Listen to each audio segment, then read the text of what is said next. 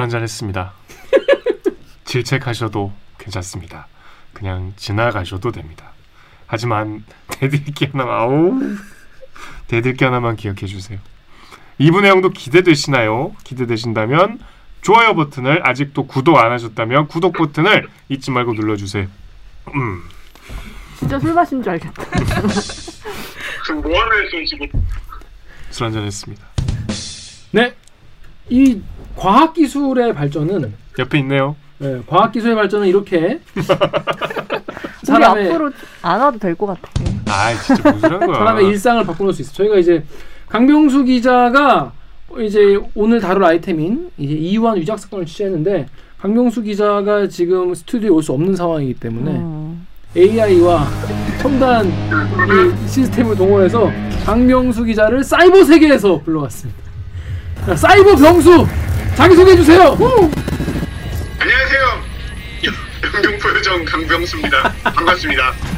아니 근데 강병수 기자 왜 이렇게 사이버 세상에서 만나게 되는 겁니까 우리가? 제가 이그 코로나19 밀접 접촉자로 분류가 돼서 24일까지 자가격리 중입니다. 아 기네요. 확진자 밀접 접촉자. 그러니까 강병수 기 야, 강병수 기자가 이 네. 코로나 어, 확진자와 밀접 접촉한 것으로 확인돼서 음. 일단 검사는 받았죠. 그렇죠. 저 음성은 받았는데 그래서 워낙 코로나19 확진자도 늘고 있고 더 조심해야 될 시기 때문에 음. 이제 자가 격리를 좀 했으면 좋겠다라고 영등포 보건소에서 연락이 와서 이제 좀 자가 격리 중입니다. 어. 24일까지 24일까지 크리스마스 이브까지. 그런데 슬프네요. 또 갑자기 그렇게 얘기하니까. 원래 혼자 사니까 괜찮잖아요. 그 말을 그렇게 섭섭하게 해요. 선배. 원래 뭐 할 것도 없는데. 아니 그럼 지금 뭐 밥은 어떻게 하고 있어요? 밥은 그냥 샐러드 시켜놓고 시켜 과일? 먹고 네, 시켜 먹으면 만두도 쪄먹고 그랬습니다. 그러니까 마- 문, 마- 문 밖에다가 걸어놓으라고 하고 그런 거 아니에요? 지금 그 강병수 기자 집이죠. 여기 집입니다. 강병수 기자 개 키우잖아요. 개개 소개 좀 시켜줘요. 아 개 키웠나? 아, 아, 몰랐네. 강아지 강아지. 어, 강아지 소개 좀 시켜줘요. 병수 들어가고 수수 나와. 어? 나 몰랐네 진짜. 엄청 귀여워. 아 강아지 키웠어?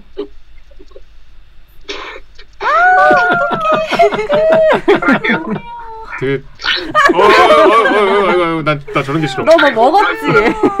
이름이 뭐야 이름이? 이 강아지 이름은 수수 수수라고 해요. 수수 인사해. 수수님 우리 시청자 여러분들께 구독자 여러분께 인사해 주시죠 수수님. 안녕하세요. 저는 애견인 강병수입니다. 좀 강아지 눈이 처졌네요. 아니에요. 아니, 지금 졸려서 그래요. 저랑 비슷하네요. 잘 시간인데 제가 지금 시끄럽게 해가지고 되게 귀찮나 보다. 그냥 모셔드려라. 아니야. 내려가 있어 이제. 병수가 뭐 먹었나 봐. 그러니까 자꾸 입을 핥으려고. 아까 만두를 먹어서 그런 것 같은데. 자 아무튼 이렇게 강경수 기자는 코로나 확진자와 밀접 접촉을 했다가 보건소에서 이제 음성 판정이 나긴 했지만 혹시 이제 아직 나서. 활동 안 한 상태라서 안 나올 수도 있어요. 그래가지고 24일까지 자가 격리를 하라는 어, 지침을 받고 그걸 그대로 지키려고 지금 집에서 계속 이 집콕하고 있는 그런 상황입니다. 연말을 집콕으로 음. 아무도 안 만나고 증상은 없지. 증상은 없어요. 음성 나와. 평소보다 더 좋아 보이는데 얼굴이. 지금 아이템 끝나서 아주 그냥. 자 그렇습니다. 그래가지고 자 강병수 기자를 왜 이렇게까지 해서 모셨느냐? 바로 강병수 기자가 넉달넉 달 정도에 걸쳐서 그 맨날 저 세상을 뭐 뒤흔드는 뭐 취재 어- 그거잖아 이거. 그렇죠. 세상을 뒤흔든다는 게 이제 전 세계를 뒤흔든다는 뜻이 아니었고 네.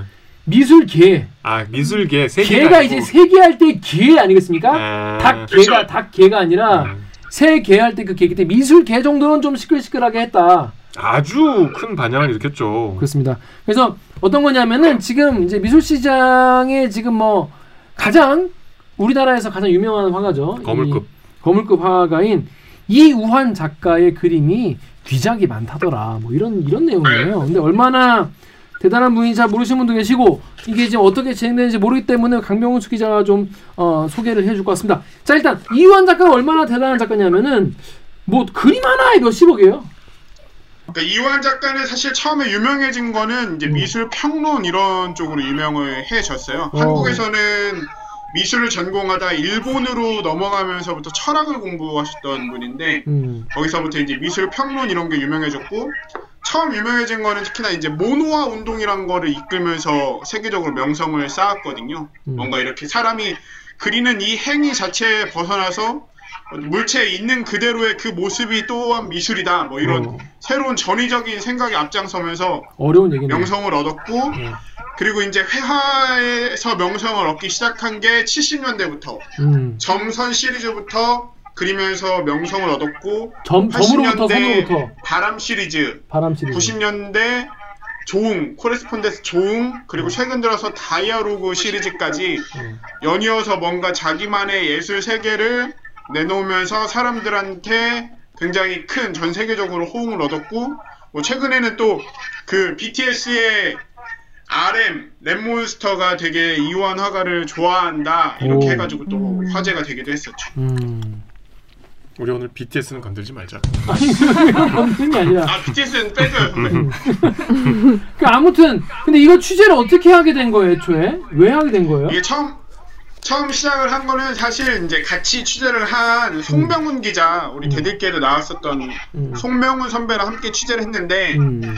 이 명훈 선배가 2016년에 사실 이호환 작가 위작 사건이 처음 시작이 됐었는데 음.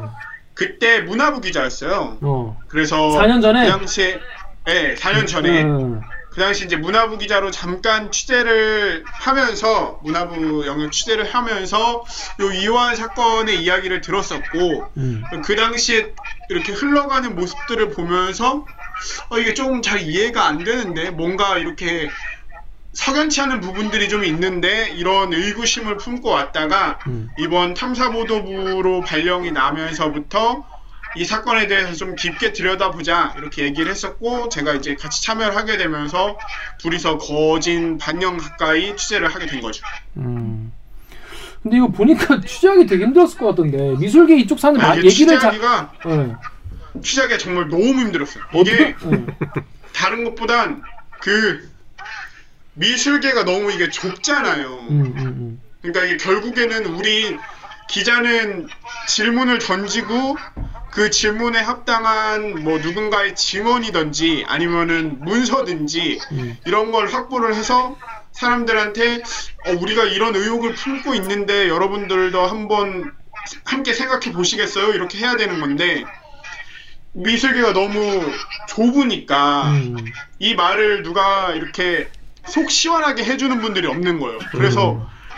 요막 정말 그냥 너무 우리가 머릿속에선 이건 너무 당연한 수순으로 이 정도면은 이런 말 정도는 들을 수 있을 텐데 라고 생각한 말 한 줄 듣는데도 막 대여섯 명씩을 설득하고 이 사람들한테 정말 그냥 한 줄 문서 얻으려고 노력하고 그렇게 하는 바람에 이게 시간이 음. 생각했던 것보다 처음에 의혹을 품고 이 의혹을 이제 해소할 해소할 수 있겠다라고 예상했던 기간보다 훨씬 많이 늘어났었죠. 음.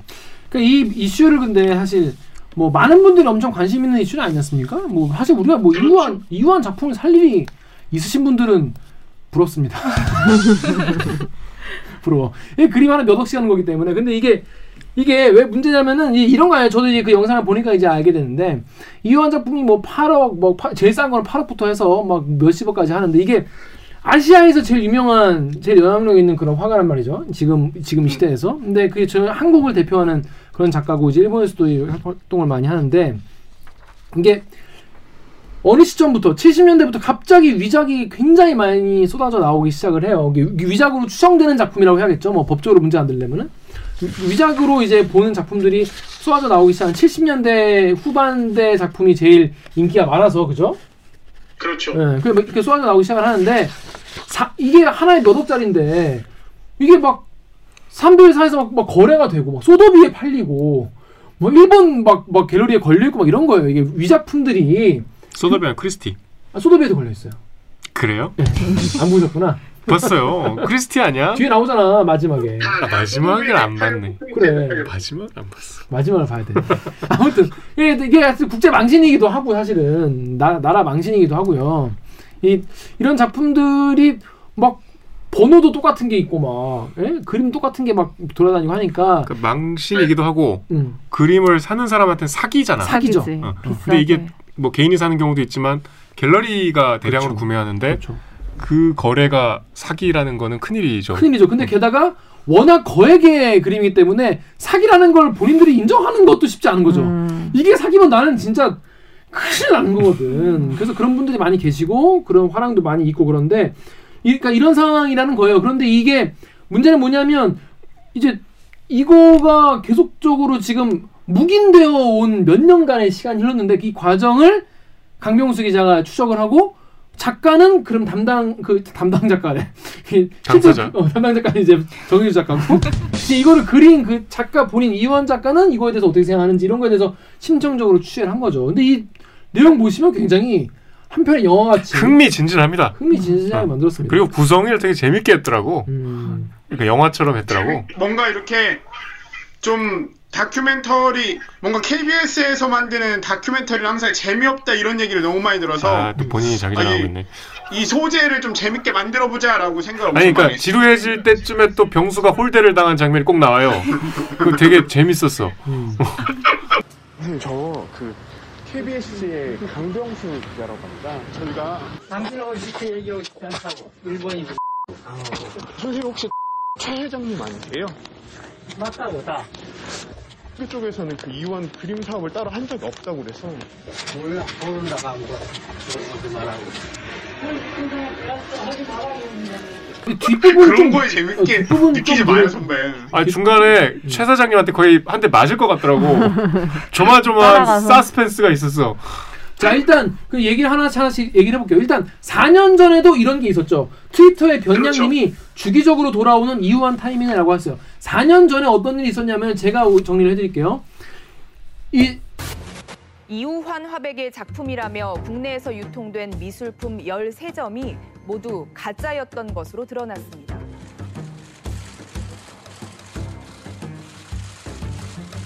사년전 한국 미술계가 위작 사건으로 발칵 뒤집혔다.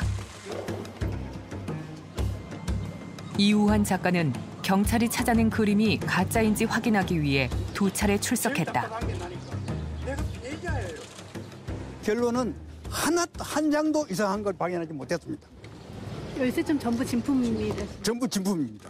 어떤 점에서 그렇게 판단하셨는지. 그것은 그 호흡이나 리듬이나 그 채색 채색을 쓰는 방법이나가 다 내 것이었습니다. 작가는 자기 그림이 맞다고 했고 경찰은 반박했다. 민간 감정기관들과 국가수 역시 압수 그림이 진품과는 다르다는 결론을 내렸습니다. 경찰은 가짜 그림을 날조한 조직 두 곳을 적발해 여섯 명을 검거했다. 이후한 작가가 쓴 적 없는 유리가루를 사용한 점, 캔버스 제작 연도, 그리고 어색한 서명까지. 법원은 위작, 즉 가짜 그림으로 판단했다. 법원이 위작으로 본 그림 13점 중 4점에는 작가 확인서까지 있다. 작가 확인서는 작가가 진품임을 보증하며 직접 서명한 문서다.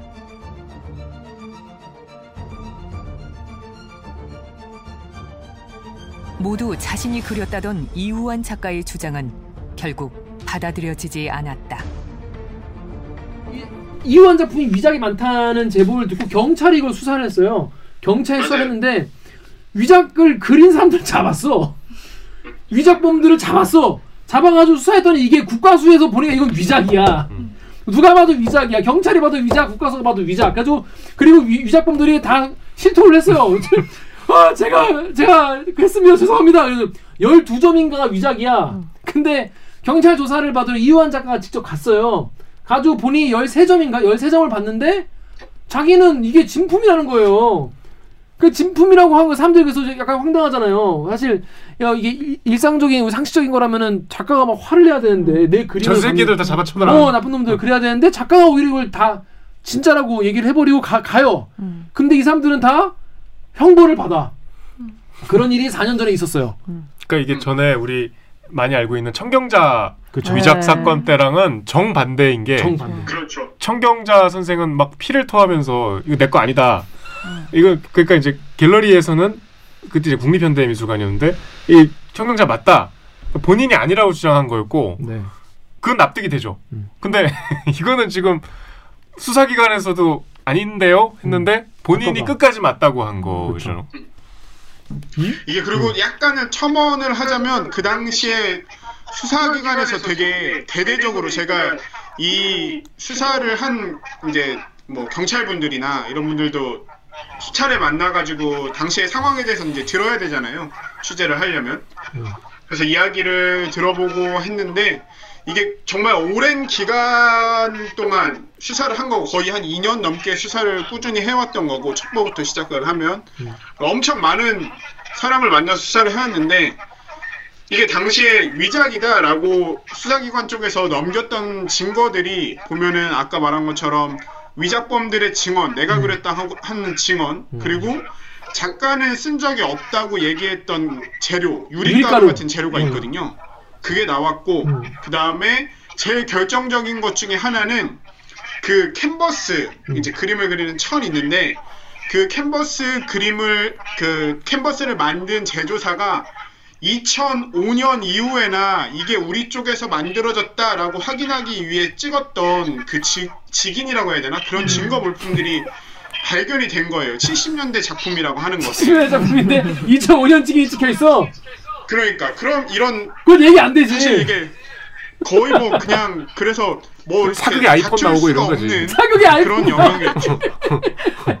아니 근데 그렇게 증거도 필요 없이 위작범 진술 있으면 끝 아닌가요? 그러니까 그렇죠. 위작 뭐 시연 영상도 하고 시연 영- 실제로 막 그 시연도 찍었어요. 위작범들이 아니, 그러니까. 막 내가 어디서 뭘 사, 이런 재료는 어디서 사서 어떻게 배합했다 이런 것까지 경찰하고 함께 다니면서 뭐 엄청 자세하게 이야기하고? 하거든요. 그러니까 여러분 이거 어떻게 생각하십니까? 이 정도 나왔으면은 위작이라고 봐야 되는 거 아닙니까? 근데 게다가 또 결정적인 게 작품 번호가 겹치는 게 와장창 나왔다고 하죠. 그쵸. 지금 사실 이게 이제 이번 저희 그 취재로 제일 좀 강하게 제기하는 의혹인데 이 이완 작가 같은 경우는 추상화이기 때문에 우리가 형태가 다른 구상화랑은 달라요. 그래서. 추상화라 어, 모양 형태가 다 똑같거든요.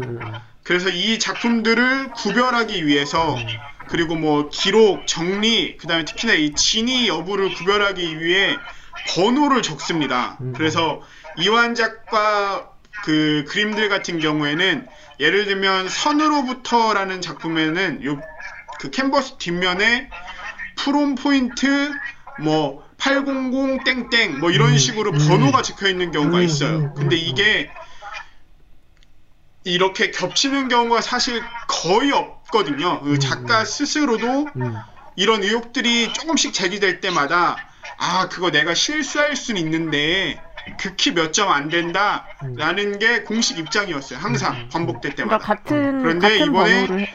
저희가 취재를 해본 바로는 굉장히 적은 표본을 어떻게 보면 적은 표본을 가- 갖고선 취재를 해봤는데도 겹치는 번호가 80점이나 나왔던 거죠. 아 실수라고 볼 수 없는 숫자네요. 그러니까 상식적으로는 이게 실수라고 볼 수 없는 거 아닌가라고 저희는 생각을 하는 거죠. 자 여러분 이게 무슨 말인지 이제 좀 정리해 드리자면은 일단 추상화 그러니까 지금부터 우리가 우리 다섯 명이 하는 이야기는 말이죠. 미술 특히 현대 미술 추상 이런 거에 대해서는 정말 잘 모르는 미알못 추알못들입니다. 그래서 정말 아 저 미술도 모르는 새끼들이 무식한 얘기 한다. 이렇게 생각할 수 있어요. 미술을 잘 아시는 분들은? 뭐 하지만 이렇게 미술에 대해 잘 모르는 사람도 납득이 안 되는 부분이 있는 거예요 상식적으로 우리 상식 성향이 있으니까 아니 이거 미술의 이해랑은 상관없는 것 같아요. 이해하고 그 미술 이해하고 그게 뭐 예를 들어서 추상화는 보면은 이제 특히 이완 작가 같은 경우에는 이제 점을 다다다다다 찍는 이제 그런 아, 이렇게 따다다 너무 너무 저렴하다. 아, 목공소야?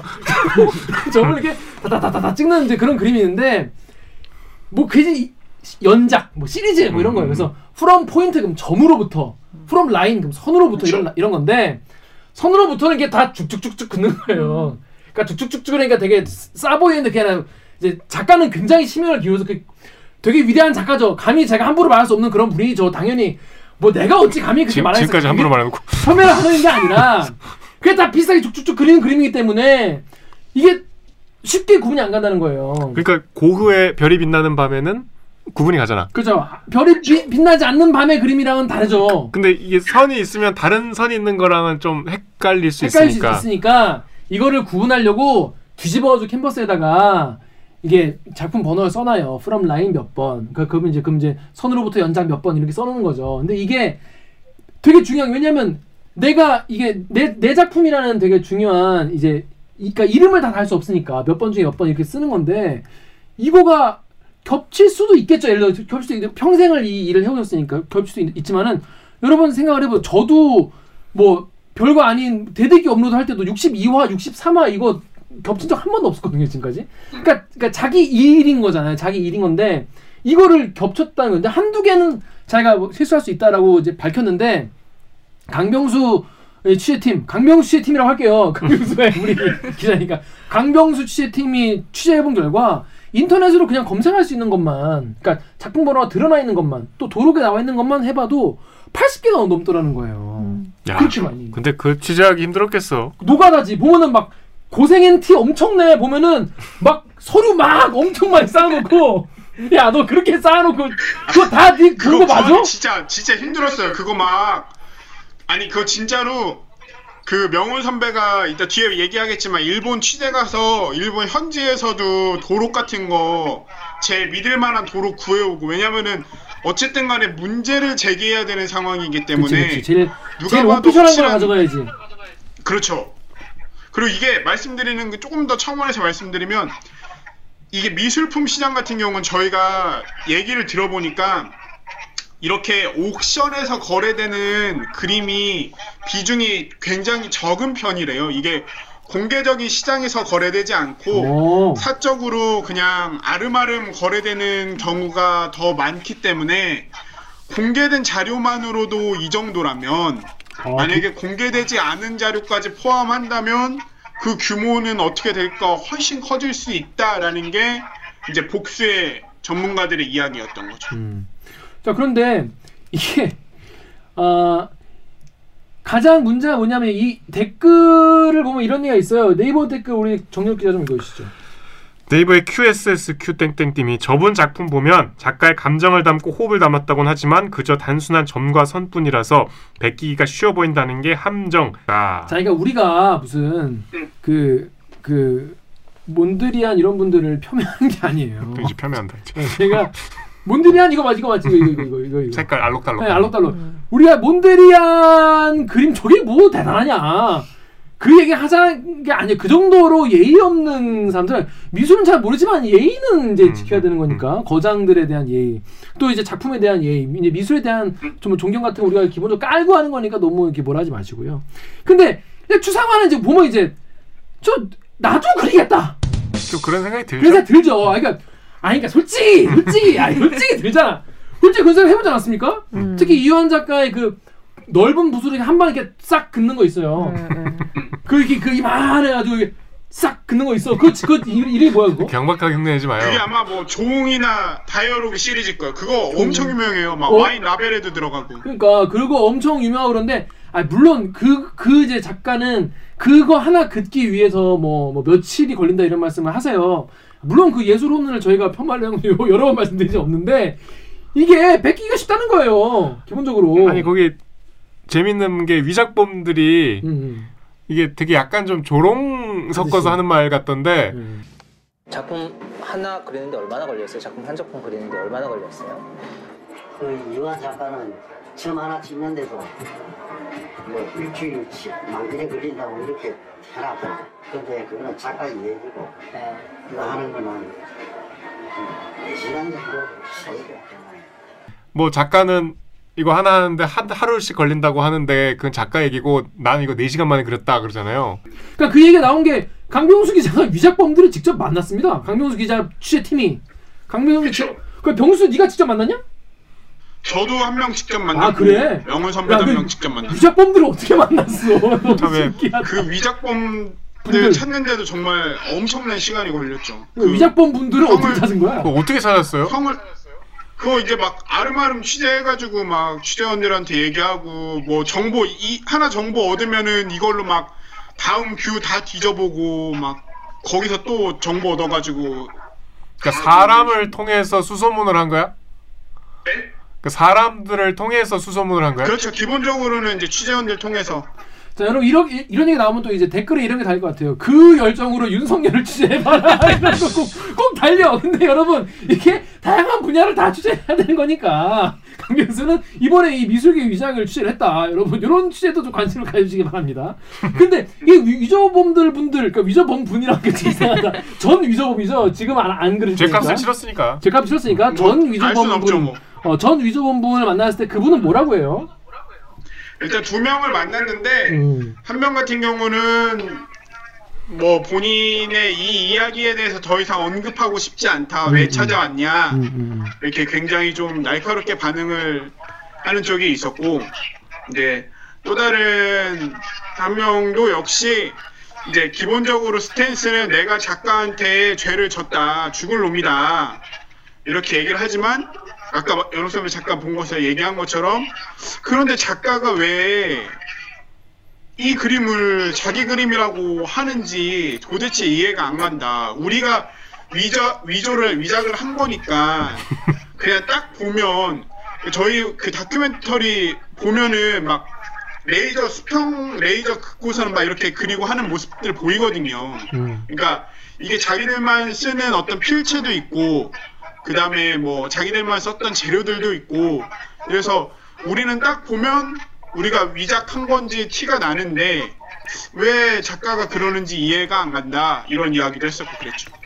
그 여러분 그 살인범 같은 거 되게, 유- 되게 막 사회적으로 시끄러운 살인범 같은 경우에 이제 범죄 현장을 재현하잖아요. 범죄 재현하는 걸 하지. 그럼 거기에 막 야 뭐 살인마 새끼 죽어라 막 그러 그런 장면 기억나시죠?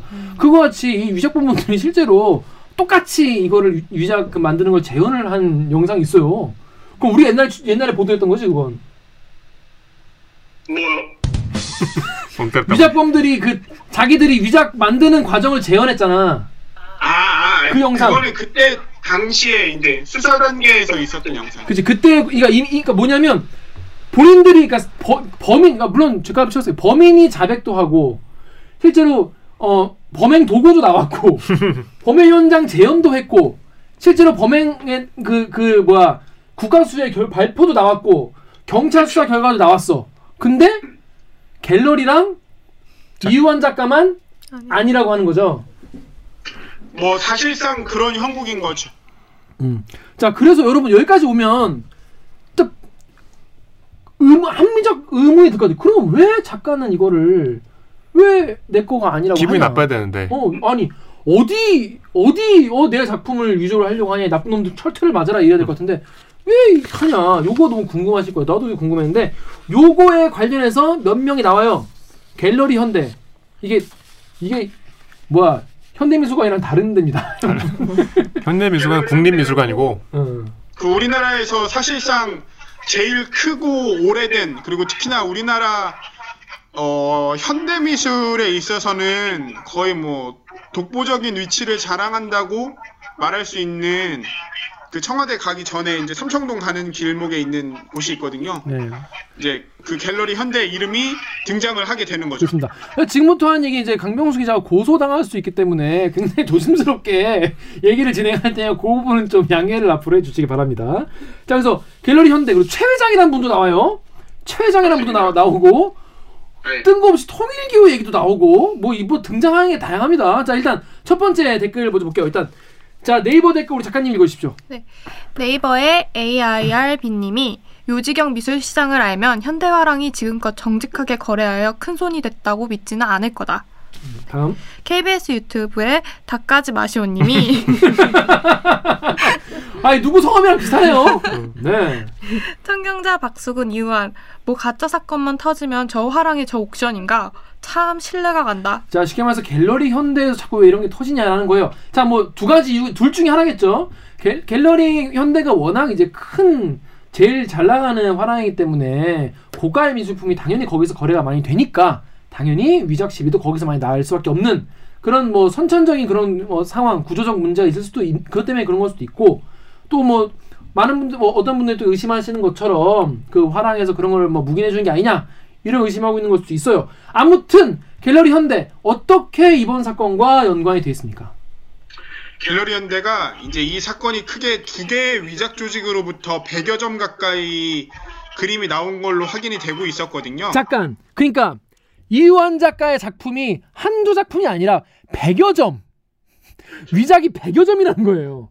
왜 진술을 100여 점인데 한 걸로만 위조만 위조하는 위조 팀이 두 팀이라는 거죠. 두 팀, 두 어. 팀이고 한쪽에서는 그러니까 진술을 한 걸로만 한쪽에서는 당시 수사 기록과 재판 기록을 보면 두 조직이 날조한 위작은 최소 100여 점이다. 이 중 40점은 압수됐지만 회수되지 않은 60여 점은 행방이 묘연하다. 쉬운 다섯 점. 또 다른 A, 그러니까 A 조직에서는 쉬운 다섯 점, B 조직에서는 48점 이 정도를 그렸다 우리가 이렇게 진술을 했어요 수사기관에. 한 103점 정도가 확인된 걸로는 그렇게 나왔는데 갤러리 현대 같은 경우는 이 B 조직과 연관이 돼 있는 거예요. 이 B 조직에서 나온 그림 48점 중에 27점은 어, 인사동에 있는 K 갤러리라는 곳을 통해서 갤러리 현대에 들어갔고 위탁이나 혹은 직접 판매를 부탁한다 하면서 들어갔고 이 갤러리 현대에 이제 친척이 일본에서 또 화랑을 운영해요. 그 화랑으로도 10점의 이 비조직으로부터 나온 위작 의식품들이 들어간 거죠. 그래서 범 갤러리 현대로 들어간 그림만 37점이나 되는 거예요. 그거 돈으로 하면 얼마치 정도 돼요? 이게 이게 이게 그냥 수치 정확한 건 아닌데 갤러리 현대가 6점을 팔았어요. 이 위작 조직으로부터 나온 그림 중에 실제로 6점을 팔았을 때 그때 매매 그림이 매매 금액이 75억. 6점에 75억? 하나에 12억 정도. 그래서 아마 이 27점을 다 팔았다면 예상치가 최소 150억에서 한 200억 정도? 근데 그게 전부 다 위작일 수도 있다는 거죠. 단언할 수는 없지만 여하튼 위작 조직으로부터 나온 거는 확실하니까요. 음, 위작 조직. 근데 이 위작 조직 자 여러분 이- 이제 이해가 되십니까? 그러니까 갤러리 현대에서 이완 작품을 어딘가 여러 몇 군데를 통해서 샀는데 이 위작 조직들로부터 다 샀다는 거예요. 그건 팩트인 거예요? 그 팀으로 그렇죠. 어. 갤- 맞아요. 음. 그러니까 이게 더 이상한 게 어. 어 근데 위작 조직들로부터 되게 여러 점, 그러니까 20여 점, 그러니까 37점 가치를 이제 산, 산 거예요. 여러 가지 경로를 통해서. 근데 이거를 위장인지 알고 샀는지 모르고 샀는지는 모르는 거죠. 그렇죠. 갤러리 현대 같은 경우는 어쨌든 간에 우리는 그러니까 신뢰할 만한 갤러리 그러니까 이게 이 좀 그림을 그 영상 보면서 설명을 해주셔야 되는데 널 당시 갤러리 현대가 인사동 한 화랑으로부터 구입하거나 위탁받은 이우환 작가 작품은 모두 27점이다. 일본 도쿄에서 화랑을 운영하는 갤러리 현대 회장 조카도 따로 10점을 구입했다. 위작 조직으로부터 나와서 인사동의 신생 갤러리인 K 갤러리를 한번 거친 다음에 이 K 갤러리로부터 그림을 받은 거예요. 갤러리 현대 같은 경우는 K 갤러리 K 옥션 말하는 거야? 아니 아니 그냥 다른 데 그냥 인사동 그 그냥 모 갤러리의 갤러리. 약자만 어, 따서 어. K 갤러리라고 저희가 하는 거거든요. K, 그 현- 갤러리 현대 일단 이 작품들이 다 위작이 아니라는 입장인 거죠. 지금 입장은. 그렇죠. 게, 갤러리 현대 같은 경우는 우리는 이 K 갤러리를 충분히 믿을 만한 사람이라고 생각해서 샀고 이 K 갤러리 쪽에서 이야기한 그 작품의 소장자, 출처자가 믿을 만한 사람인 것 같아가지고 샀고 그 다음에 맨 마지막으로 이 모든 작품들에 대해서 작가가 내 작품이 맞다고 했기 때문에 우리는 팔았을 뿐이다 라는 게 게- 갤러리 현대 입장이에요. 그렇죠. 이게 근데 또 나중에 또 작가님한테 물어보면 작가님은 또 내가 갤러리 현대를 믿어서 작가 확인서 써줬다 이렇게 얘기를 해요. 그렇죠. 그게 뭐야 그러면 서로 그게 믿어. 저희가 던지는 사실 의문인 거예요. 도대체 누가 해결해야 하는가 그렇다면. 그러니까 여러분 이건 야, 이게 이게 우리가 알 수 있는 영역이 있고 알 수 없는 영역이 있잖아요. 근데 이 작품이 위작이다라고 우리가 지금 단언적으로 말할 수 없는 거예요. 우리가 모르니까. 근데 두 증언이 상충하는 거는 상충하는 논리라는 건 알 수 있는 거죠. 갤러리 연대는 작가님의 그 확인서를 받았으니까 진품이라는 입장이고 작가님한테 직접 물어보니까 일본 가서 물어보니까 이유한 선생님께서 다 작가 확인서에 서명을 해주셨다고 얘기를 합니다. 아니 한, 그 작가라는 게 그냥 이 네네. 보고 네. 그 내가 늘 신뢰하고 있는, 있는 화랑이니까 네. 그, 그 가져오면은 그 이게 어디서 나와서 그 내가 물어요. 그, 그러면 콜렉터에서 나왔다. 아, 그런가 보다. 그럼 다 사인해 줘요. 난 갤러리 연대를 믿고 내가 그냥 작가 확인서 써주는 거지라고 말했잖아요, 그죠? 그렇죠. 뭐 아니 뭐야 이게? 그래서 저희가 맨 마지막에 질문을 던진 거죠. 도대체 누가 해결해야 하는가? 그러니까 송명호 선배가 아주 일본 잘 갔어. 그럼요. 그거 가는데 엄청 고생했어요. 그 네가 간다고 되게 뭐라 했잖아. 뭐라 하긴요. 그때 그때 그때 나를 버리고 갔다고. 스트레스가 스트레스가 그게 달했을 때라. 자기 버리고 일본 갔어. 갔다 와서 자가격리 오래 해야 되는데 그동안 그런 편집 작업은 나 혼자 하라는 거라며 엄청 쭈글쭈글거렸더니 좀 전에 아, 이거. 가야죠. 편집해줘 이거. 안해 임마.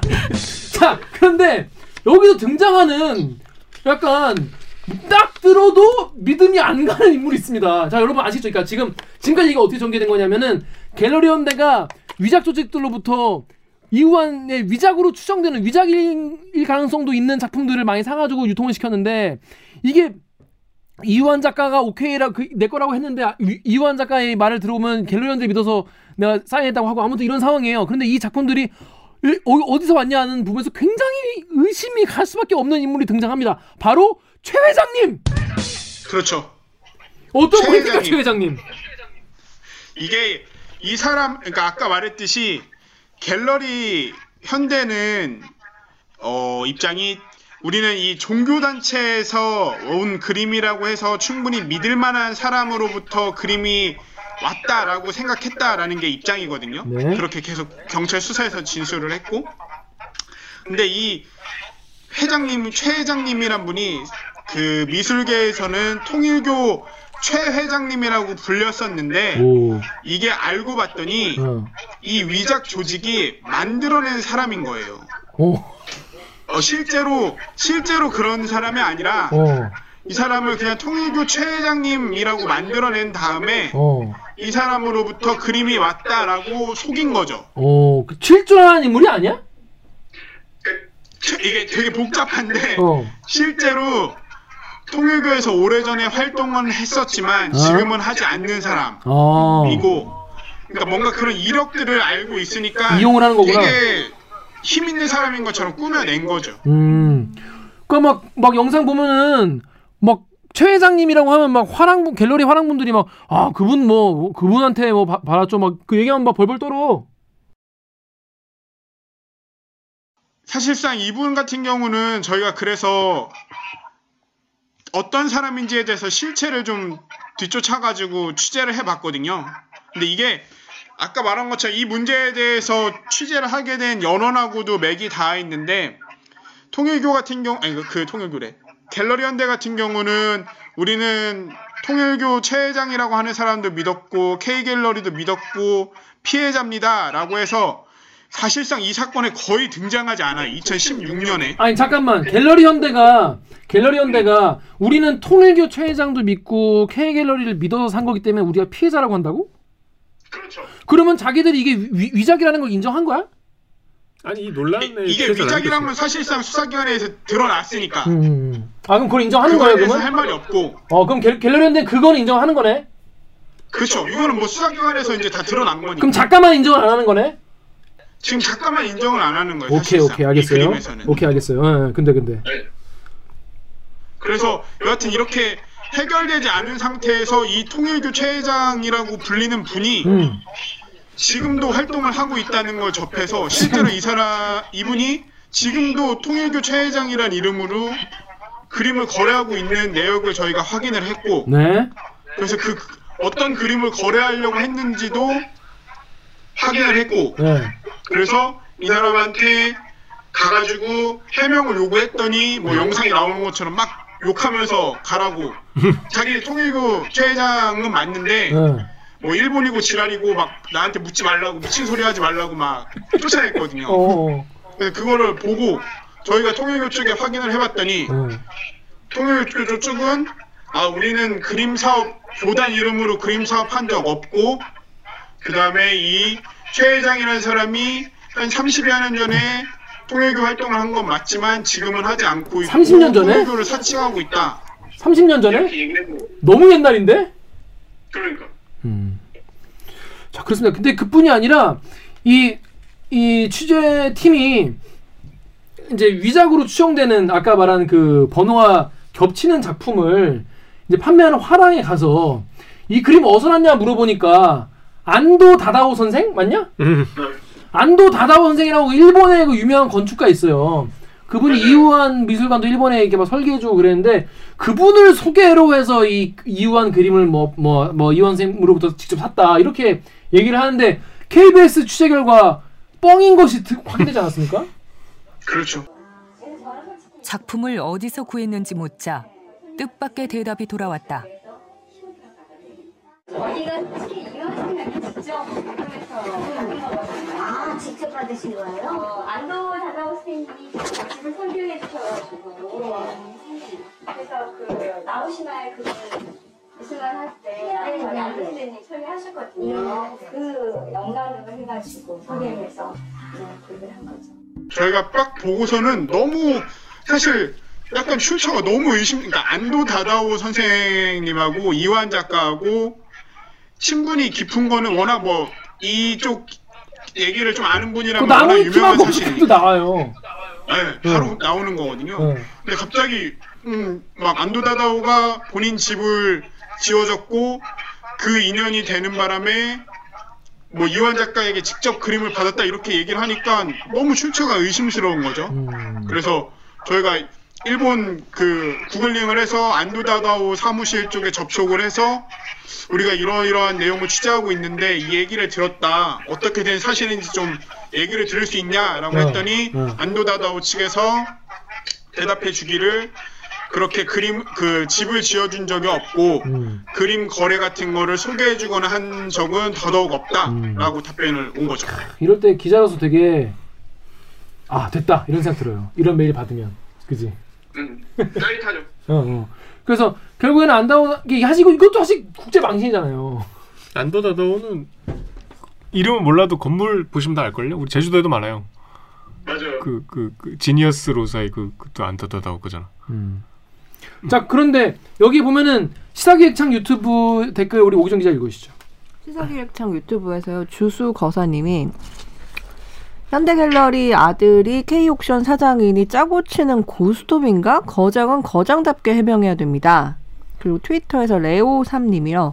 이후한 작품은 살 수도 없지만 사면 안 되겠네. 뭔가 재벌과 돈 세탁 한정된 작품 다 합쳐진 욕망이 위작을 대량 생산하고 자기들만의 시장에서 묵인하는 것 같은데 소더비, 크리스티, K옥션, 일본 다들 입담을 하는 거 보니 더 어이없는 게 그 경찰한테 압수됐던 작품이 소더비에 걸려 있는 게 확인됐잖아요. 아 그거는 영국 런던. 런던. 네. 소더비 이게 더 소더비가 게 이- 어. 이게 되게 내용을 알고 보셔야 말이 이해가 되는데 그러니까 잘 설명해 봐. 검찰의 압수품 처리 결과를 알아보니 위작범 지인이 압수품 7점을 돌려받았다. 가짜지만 사유 재산인이 돌려달라는 취지로 반환 청구에 받아낸 것이다.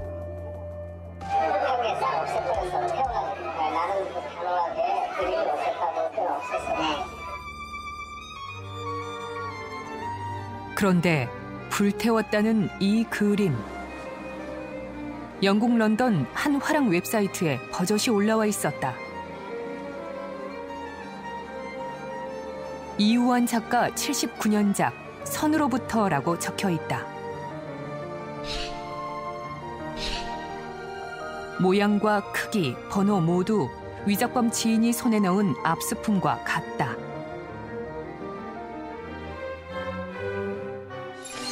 화랑은 서면 답변을 통해 작품 출처는 공개할 수 없다고 밝혔다.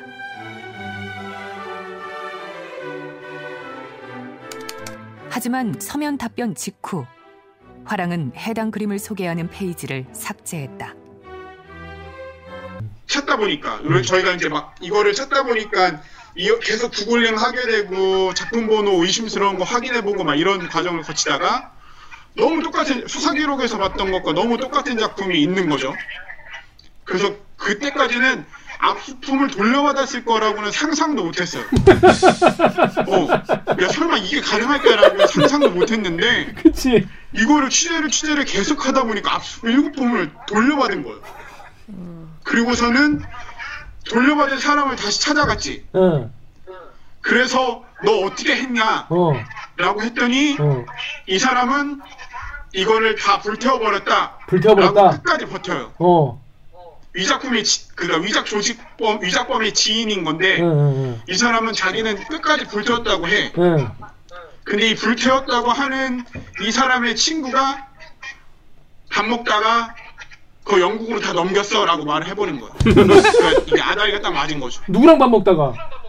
송명호 선배랑 밥 먹다가. 아 진짜. 밥을 또 왜 먹었냐 기자랑. 그러니까 이제 취재를 이제 계속 하는 과정에서 여러분 기자랑 밥 먹을 때 조심하셔야 돼요. 큰일 나요. 영국으로 넘겼다고 하니까 이건 아 맞다 하고서는 보도를 할 수 있게 된 거였죠. 어, 가지고 확인을 해보니까 그, 그 갤러리 홈페이지에 떡하니 걸려 있었던 거죠? 그쵸 떡하니 걸려 있었고 저희가 그래서 질의를 했어요. 음. 이거 이러이러 의심되는 작품인데 어떻게 된 거냐라고 했더니 그 갤러리 사장이 사장. 우연히 또 한국 분이시더라고요. 아, 진짜? 더 의심스럽게. 어. 그 한국어로 여- 당연히 영어로 메일이 올 줄 기다리고 있- 기다리고 있었는데 한국어로 메일이 온 거예요. 어. 그래서 메일로 이런 거 취재하지 말고 이완 작가의 세계적 명성을 드높일 방법의 공영방송 기자로서 어. 그런 방안에 대해서 더 고민해보라 라고 훈계조를 메일을 답 메일을 주시더라고요. 혼쭐이 났구만, 혼쭐이 났어. 무슨 그리고서 무슨 그 갤러리야? 홈페이지에서 그 그림을 내려버렸어요. 어. 그 이름 갤러리 이름이 뭐야? 걔는 이거는 나가지 않는 거라. 큰 갤러리야? 규모가? 어 영국에서 그게 어느 정도 규모인지 사실 모르겠어요. 근데 꽤 큰 아트 페어에도 참여를 하고 그러더라고. 근데 그, 그, 뭐야, 그림에 대해서는 그 다음에 어떻게 처리했어요? 그러니까 그 후로 처리가 어떻게 됐는지까지는 지금 모르는 상태인데 음. 그쪽에서 이 그림이 뭔가 의혹이 제기돼 버리니까 본인들이 홈페이지에 올렸던 모든 정보들이나 이런 걸 다 삭제해버린 상태 지금은. 참, 되게 뭐랄까, 평온한 삶을 살고 있는 갤러리 직원들에게 강병수 기자가 굉장히 곤란한 상황을 만들어준 것 같은데. 아무튼 이게 여러분. 여담인데 어. 아까 그 그림 팔아먹 영국으로 팔아먹었다는 그 위작범 지인 있잖아요. 어. 촬영 기자거든요. 이제 촬영- 이제 퇴직한. 오. 그러니까 이게 막 완전 그 기자 그걸 아니까 어, 뭐 니네는 니네 아는 대로 보- 이게 막 증거물이 다 나왔는데도 니네는 니네 아는 대로 보도해 막 이런 식으로 대하더라고. 근데 참 되게 알뜰하게 써먹었다. 어, 경찰에 그러니까. 뺏긴 것도 다시 받아서 팔아먹고 근데 팔면 몇 억짜리니까. 몇 억에 팔았을 거 아니야. 몇억 더 되지. 그러니까. 아니 그거를 그, 그 가짜를 못 팔게 압수한 거 아닌가? 그 돌려준 것도 좀 이상하네. 그러니까 왜 어떻게 보관할 데가 없어 그런가? 그러니까. 경찰서에 그냥 걸어놓지. 그러네. 이, 이거는 위작입니다 해놓고 걸어놓으면 되잖아. 그러니까. 오히려 오히려 그런 게 약간 이 현대 미술을 조롱하는 그런 서장 방에다가 이렇게 걸어놓으면 되잖아. 딱 뒤에 걸어놓으면 딱폼 나겠죠. 우리가 이거 잡았다. 이. 음, 음. 이해가 안 되네. 아무튼 그렇습니다. 여러분 이게 국제적인 망신을 계속 당하고 있습니다. 자 그런데 계속 궁금한 거는 왜 이유한 작가는 그러면 이거를 화도 안 내고 뭐, 예, 뭐 인정도 안 하고 왜 그게 다 진품이라고 얘기를 하는지 자 시사기획창 유튜브에 아브라카다브라님께서 제일 이해가 안 가는 게 작가의 반응이다. 위장 나오, 논란 나오는 것만으로도 좀 시장에서 가치가 흔들릴 텐데 오히려 덮으려고 하네. 이유환도 조영남처럼 대작인가? 그러니까 왜 갑자기 요즘에 왜냐면 아, 는 분들이 이러는 거에서 조영남이 제일 유명한 그러니까 대신 그린 건가? 이런 의심까지 든다라는 말씀하세요. 근데 이제 보면은 그 작품을 1년에 찍어내듯이 많이 그리는 막 그린다는 얘기도 있어요. 그러니까 왜냐면 뭐 1년에 몇 개씩 그린다는 인터뷰를 했는데 매년 그 인터뷰 내용이 달라. 어, 어떤 해는 뭐, 일- 뭐 3년 동안 2,000점 찍 그- 그랬다는 해도 있고 어, 어, 어 떤 해는 뭐 1년에 몇백 개밖에 못, 못 난다는 해도 있고 근데 일본의 이유한 전문가의 말에 따르면 그렇게 많이 그릴 수가 없다는 거예요. 맞아요. 근데 그때 나온 작품은 엄청 많아. 어, 이게 이게 위작이 아니겠느냐. 킹리적 가심이 든다 이거죠. 그 80년 그러니까 70년대 말부터 80년대 초에 이완 작가의 주된 활동 무대가 일본이었을 때 예. 일본의 유명했던 화랑인 이 동경화랑에서 이완 작가의 작품을 많이 취급했었는데 동경화랑. 예. 이완 작가가 왜 이렇게 갑자기 짧은 시간 내에 위작이 그러니까 뭔가 그림이 많이 나오나요? 막 이렇게 물어봤더니 음. 대답하기를 내가 동경화랑이란 곳에서 내 그림 한 100여 점을 잃어버렸었다. 그때 잃어버린 그림이 아마 지금 나오는 게 아닐까 뭐 이런 뉘앙스의 이야기를 하셨어요 인터뷰를. 자, 잠깐만. 그러니까 동경화랑 잠깐 그러니까 그 이완 작가 일본에서 활동을 할 때 동경화랑이라는 곳에서 많이 활동을 했는데 거기 통해서 많이 이제 그림을 이제 취급하셨는데 그 당시에 동경화랑에서 황화랑에서 이완의 작품 100여 점을 도둑 맞았다는 거예요. 근데 그림이 무슨 다이아몬드가 아니잖아요. 이, 이 테이블만 해. 주머니에 넣고 갈 수가 없잖아. 이 책상만 해. 엄청 커요. 엄청 크고 클수록 비싸니까. 근데 이런 걸 100여 점을 도둑질을 하려면 여러분 그 100여 점이면 거의 트럭 한 두 대 정도는 불러야 될걸요? 근데 그걸 도둑 맞았다는 거예요. 그래서 그때 도둑 맞은 100여 점이 지금 풀려도 나오기 때문에 지금 숫자가 아다리가 안 맞는 게 그때 그 그림이 지금 나온 것 같다라고 이우한 작가가 대신 변명을 해주다는 거죠. 그렇죠. 이완 작가가 이제 그런 이야기를 계속 했었어가지고 네. 이 부분에 대해서도 좀 확인해 볼 필요가 있다. 라고 해서 저희가 동경화랑을 찾아가서 이제 되게 동경화랑의 핵심 관계자하고 만나서 이야기를 좀 들어봤더니 그 동경화랑 측 얘기가 아니 우리가 지금도 어떻게 보면 좀 이완 작가하고 나쁘지 않은 관계를 유지하고 있는데 음. 만약에 그 한 번에 100점의 관, 그 그림을 잃어버렸다면 이미 그때도 꽤 인기가 많은 화가였었는데 음. 100점에나 되는 그림을 잃어버렸다면 어떻게 이렇게 좋은 관계를 지금까지 유지할 수 있겠냐? 음. 라고 반문을 하더라고요. 그럴 리가 없다는 얘기인 게 거죠. 없다는. 얘기죠. 근데 100여 점을 도난받 당하려면 거의 창고 하나를 도난당하는 거잖아요. 그 그러니까 이게 뭔가 조금 어, 작가의 말이 최우선돼야 되는 건 맞지만 의심스러운 정황들이 그러니까 이해하지 못할 정황들이 계속 나오는 거죠. 그러니까 여러분 이게 여러분 우리가 미술에 대해 잘 모른다고 해서 의심을 할 자격이 없는 건 아니에요. 뭔가 세상 사는 게 다 똑같거든. 이게 합리적 선에서 이해가 안 되면 좀 이상한 거야. 얘기 들었을 때 이거는 들으면 들을수록 잘 이해가 안 되는 거예요. 근데 이러 이거에 대해서 키를 이제 작가가 갖고 계신데 작가님이 이제 이런 얘기를 계속 이제 약간 이해 안 되는 말을 계속 하고 계시니까 클리앙의 댓글 우리 작, 정영욱 기자 좀 읽어주시죠. 호자이님인가요? 작가와 화랑 간의 관계 때문에 특정 화랑이 보유한 작품을 일방적으로 부인하기 어렵다고 합니다. 그러니까 이완 작가도 이거를 사실 위작인 줄 알아도 부인할 수밖에 없다는 그런 어쩔 수 없는 어른들의 사정이 있다 이런 댓글 내용이 그런 건데 어떻게 봐야 돼요 이런 거는? 이건 사실 되게 조심스러운 부분인 거예요. 그렇죠. 어떻게 보면 그러니까 지금 이 상황이 마, 그러니까 누가 봐도 이해 안 되는 상황이 반복되고 있으니까 이런 의심들이 나오는 건 어떻게 보면 당연하다고 생각이 되고 저희도 이 의구심을 풀고 싶었던 거거든요. 음. 정확히 무슨 관계가 있었나? 라는 의혹이 있었고 뭐 전원들은 많아요. 네. 근데 이거를 정말 저널리즘 수준에서 그냥 확실하게 우리가 보도를 할 수 있다. 라는 것까지 가지 못했기 때문에 보도는 하지 않았어요. 근데 되게 뭐 의심스러운 관계도 많고 그리고 분명한 거는 현대가 이완 작가의 가장 확실한 어, 후원자이자 어떻게 보면 동반자인 거는 맞아요. 음. 그래서 그래서 이유한 위작 사건이 2016년에 일어났을 때 현대가 이 사건에서 본인들이 우리도 그냥 피해자예요, 피해자일 뿐이에요라고 하는 말의 신빙성이 굉장히 낮았던 거고 음. 그 당시에 분명히 더 책임 있는 자세와 발언으로 뭔가 미술계에서 문제가 되고 있는 이 사건을 되게 총대를 메고 좀 해결해주는 자세를 내 비쳤어야 되는 거고 그렇게 하지 않았기 때문에 이 위작 논란이 2020년이 된 지금도 여전히 유지되고 있다고 저는 개인적으로 생각을 하거든요. 그래서 이 부분에 대해서는 딱 잘라서 말하기는 어렵지만 음. 음, 글쎄요, 그냥 그 둘 현대와 이완 작가 스스로가 답해야 하는 문제가 아닐까라고 생각을 합니다. 아까 우리 말한 것처럼 현대는 작가를 믿었다 그러고 작가는 현대를 믿었다 그러는 상황이니까. 음.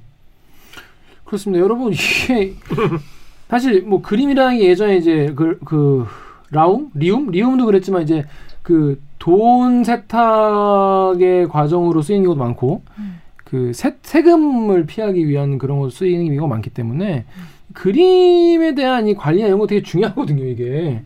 그래서 이게 앞으로 어떻게 될지 잘 모르겠지만은 이제 작가님이 좀 답을 하실 차례가 아, 아닌가 싶어요. 일본까지 갔는데도 답을 안 하셨잖아요. 뭐 작가님 본인이 이 문제에 대해서는 자기는 왈가왈부하고 싶지 않다 노코멘트 이렇게 얘기를 해버렸으니까 어쩔 수 없죠. 그것 또한 작가의 선택이라고 또 생각할 수밖에 없는 상황인 거죠. 그러니까 쉽게 얘기하면은 위작품의 값을 떨어뜨리고 싶지 않은 거잖아요. 그렇죠.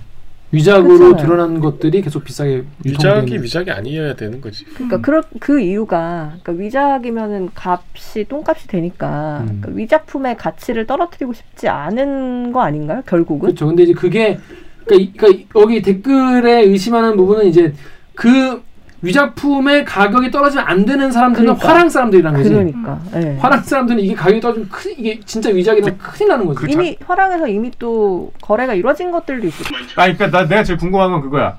이게 우리 문예 비평에서 진품에서 뿜어져 나오는 이걸 아우라라고 아우라? 하잖아요. 음. 본인이 진품도 보고 가짜도 봤잖아. 뭐 달라? 이제 진품도 보고 가품이라고 의심이 되는 작품들을 이제 본 거예요. 제가 뭐 이거를 진짜다 가짜다 얘기를 할 수 없으니까. 음. 근데 하여튼 아니 이 이호한 작가의 그림을 저는 개인적으로 이게 취재를 하면서 느낀 건데 음. 이 이호한 작가의 그림이 이 시장에서 비싼 이유가 음. 그림을 보면 에너지가 느껴진다고 하는 분이 있어요. 음. 이 그림에서 그림에서 에너지가 있어서 이거를 집안에 걸어놓으면은 집안에 좋은 일이 생긴다 라고 해서 사가는 분들도 있대요. 비싼 부적이요? 값을 주고. 약간 부적 같은 느낌인 거죠 일종의. 음. 근데 그 점하고 선으로 70년대에 점하고 선으로 어떻게 보면은 인간의 이 생성과 소멸을 표현한 그 자체의 발상도 되게 놀랍고 음. 직접 보면은 그림이 솔직히 말하면 이쁘긴 해요. 음. 그 여러분 나중에 그 과천 현대미술관이나 이런 데 가서 한번 보시면 좋을 것 같은데 그건 진짜야? 엄 네? 그건 진짜야? 과천 현대에 있는 거는? 그건 진품이죠. 그럼 현대미술관. 국립현대에 있는 건 진짜랍니다. 네. 그 엄청난 크기의 점이 막 찍혀져 있는데 가까이서 볼 때랑 멀리서 볼 때랑 느낌이 다르고 또 가까이서 보면은 그 반짝반짝하는 게 있어요. 그 이완 작가 스스로 말하는 되게 본인만의 어떤 노하우로 만든 석체를 써서 낸다는 색인데 이뻐요. 근데 가품이라고 위작이라고 의심되는 작품에서는 진짜로 그게 안 느껴져요. 아, 진짜? 신기하게. 아. 너가 알고 봐서 그런 거지. 것도 별로 없고. 네, 감정해라. 너가 알고 이게- 봐서 그런 거 아니야? 그림을 많이 보게 되면 음. 약간 그런 느낌이 아, 드는 그러니까 거예요. 좀- 그냥 좀 이게 진품에 뭐가 특별한 느낌이 있는 거네.